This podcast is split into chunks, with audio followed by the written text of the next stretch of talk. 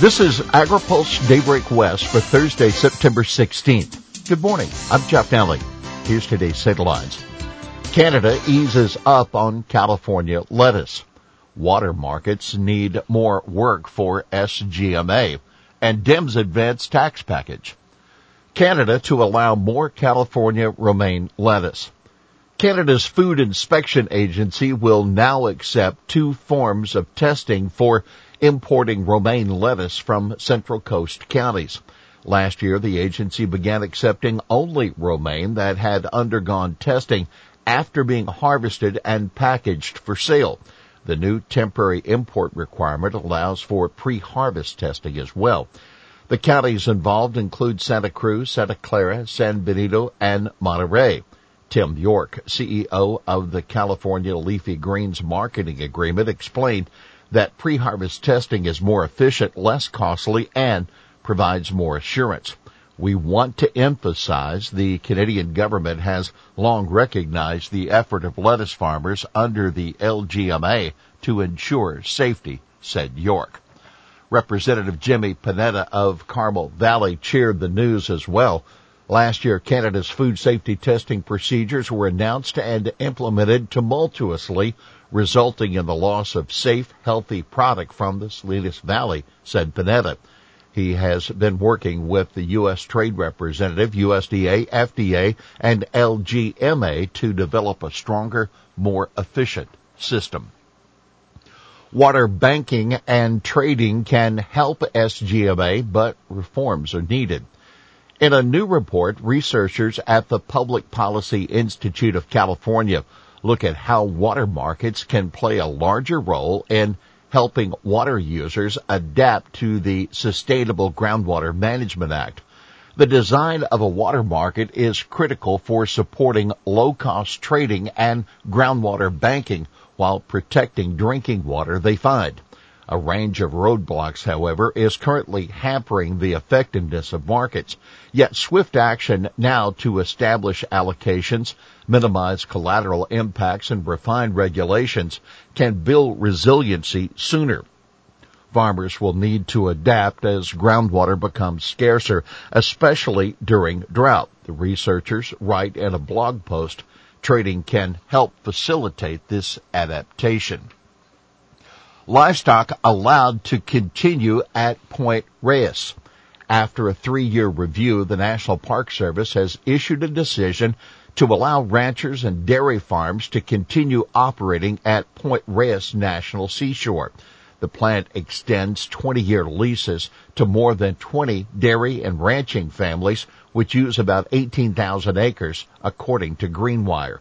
The Public Lands Council and the National Cattlemen's Beef Association applauded the service decision, which rejected a proposal from environmental groups to push out all agriculture.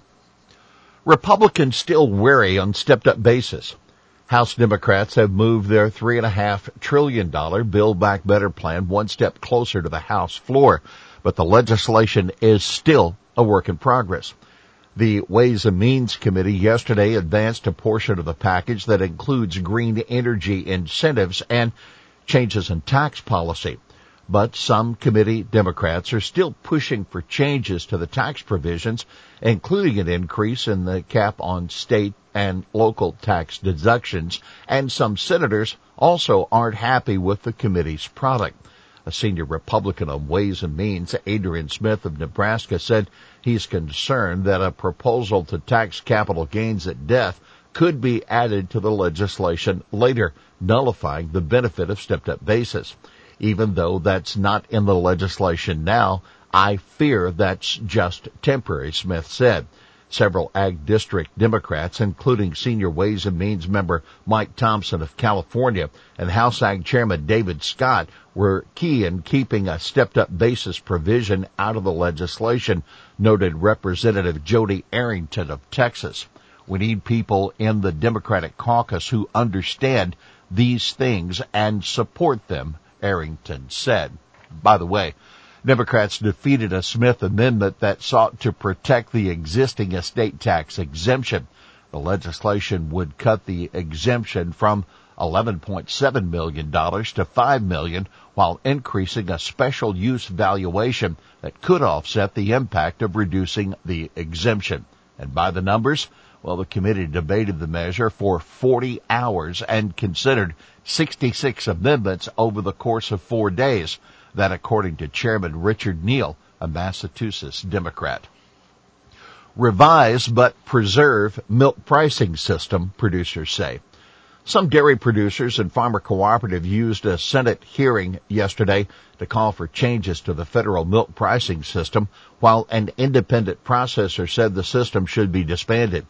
The system has come under increased scrutiny as the result of the COVID-19 pandemic, increased butter production, and a surge of cheese purchasing driven by the Trump administration's food box program those market impacts combined with a change to the pricing formula made by the 2018 Farm Bill to create sharp disparities in pricing for different uses of milk.